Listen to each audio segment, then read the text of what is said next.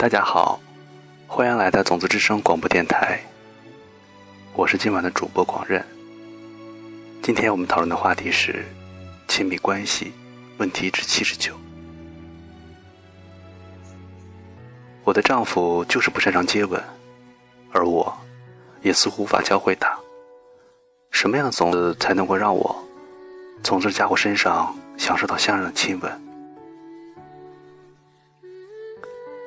在我回答之前，我开始说道：“我想，你先得告诉我什么样才是像样的亲吻。”我在德克萨斯州的奥斯汀，坐在身边的是黛比，一个老朋友。我们正在一家餐馆等候，隔壁是一家瑜伽馆。在半个小时后，我们将会在那个瑜伽馆做一个讲座，教授古老佛法。偶尔听到有人问的这样的问题也蛮不错的，不是什么惊天动地的事情，因为我知道她的婚姻挺幸福的。她的丈夫提姆稍微低了低头，微微一笑。我想他刚刚在桌子底下温柔的踩了黛比一脚。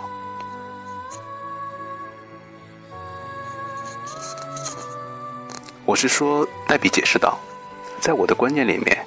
接吻应该是黏糊糊的，我是说应该有很多的口水交流。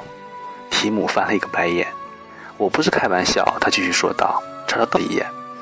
我是脸上的一个吻，正是嘴唇上的。对于我来说，真的不算是一个吻。他双手交叉抱于胸前，然后镇定不移地看着我，而我正在努力地回想。我有没有在任何一本古老的经典里面看过关于口水方面的业力？我不认为跟口水有关。我终于决定了，我想是跟专注力有关。如果你要的是黏糊糊的吻，那亲吻就必须持续一段时间，而且要让亲吻持续一段时间，那你们两个人必须全情投入。全情投入的意思就是，当他亲吻你的时候，你希望他专注在亲吻上。提姆点点头，看来似乎想了心中大事。至少我们不会花半小时来讨论口水的问题。而专注，我继续说道，几乎就是表示在亲吻的时候，不去想其他任何东西。你希望提姆专心地站在那里吻你，沉醉于当下，并且感到满足。你想要的是双方全情投入的感觉，一种陶醉其中的感觉。这一次，他们两个一起点头，我终于抓到了重点。而这就跟冥想的定义很接近，我补充道。然后想了想，有什么能够对他帮助大，想起了上师经常说的关于最重要的切入点的一些教导。好，我说，脑海里答案越来越清晰。这需要讲解一会儿，但我们会说到那里。逮捕。黛比和提姆同时点头。我们要了解怎么种全然专注的种子。我可以告诉你，你要每天练习冥想，或是避免过度刺激，如花过多时间在电邮和 Facebook 上。要有足够的睡眠、良好的饮食和适量的运动。这一切确实能够帮助你更专注，但也仅仅是能够而已。如果我们希望了解完美之吻的真正秘诀，那我们就要往深处。让我们这么说吧：每一天，当我们经历一天的生活的时候，我们都会听到我们的意识在说话。我说的没错吧？当然，提姆说。我的意思是，我们也许没有时间注意到，但其实我们的意识一直在说话。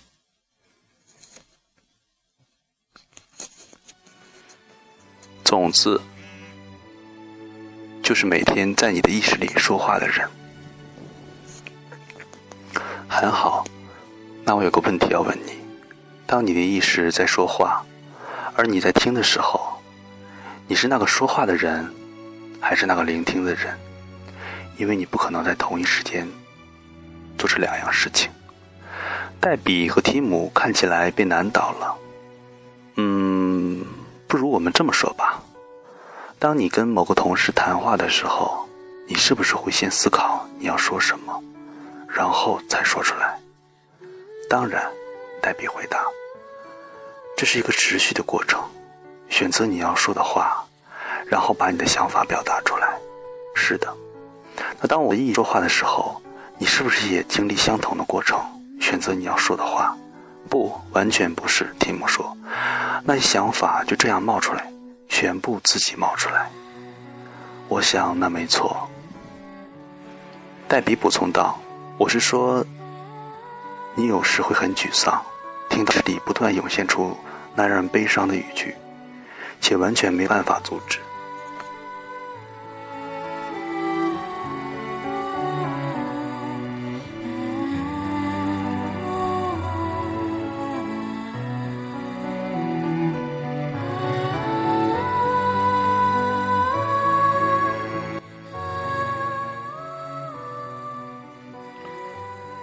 你似乎对他们没有任何控制权。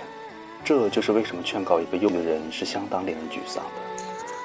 他们其实并不想要听到那些穿梭在意识里令人难过的念头，完全正确。而亲吻时念头随意的冒出也是同样的道理。也许提姆正努力尝试要给你一个热烈的、忘情的、黏糊糊的吻，但这些关于其他事情的念头就是不断的涌现在他意识里，所以。我们只要找出为什么这些念头会不断的涌现在他的脑海里，那我们就可以找到完美之吻的秘诀了。我说话的同时，也在转动着我指尖里。提姆往下看了看，然后微笑道：“好好好，我明白了。如果我看到一支笔是笔，是因为我之前在意识里种下过种子，而我怎么看待我身边任何时候出现的人事物，也是同样的道理。”所以我猜想，这也同样适用于我念意识里面的念头，他们也一定是种子投射出来的。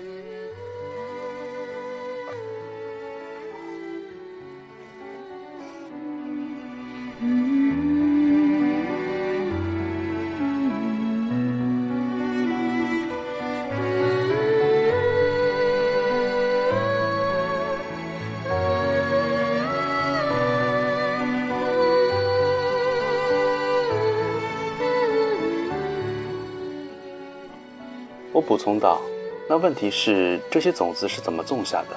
更确切地说，我们这星期要如何种种子，才能在下星期听到我脑海里面念头是安静和专注的？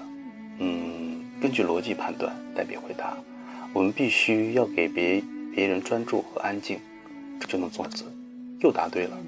有一种方法非常有帮助。我们一整天都在跟别人接触，我们也许会在街上着，然后看到某个熟人。”我们就会上前跟他聊一两句。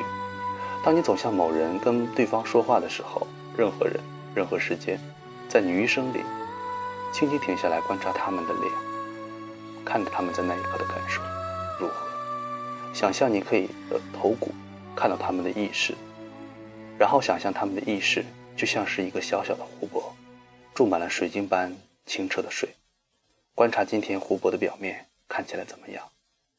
有一些人的湖泊湖面是完全静止的，那就表示这些人十分平静和专注。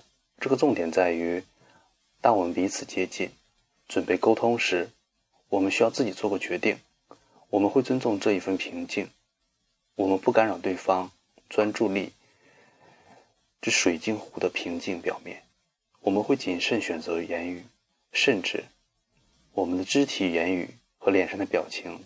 在这方面，多加谨慎将会种下种子。听见我们的意识，从现在开始一个星期或无论多久，变得安静和专注，然后我们就真的可以在亲吻的时候全神贯注。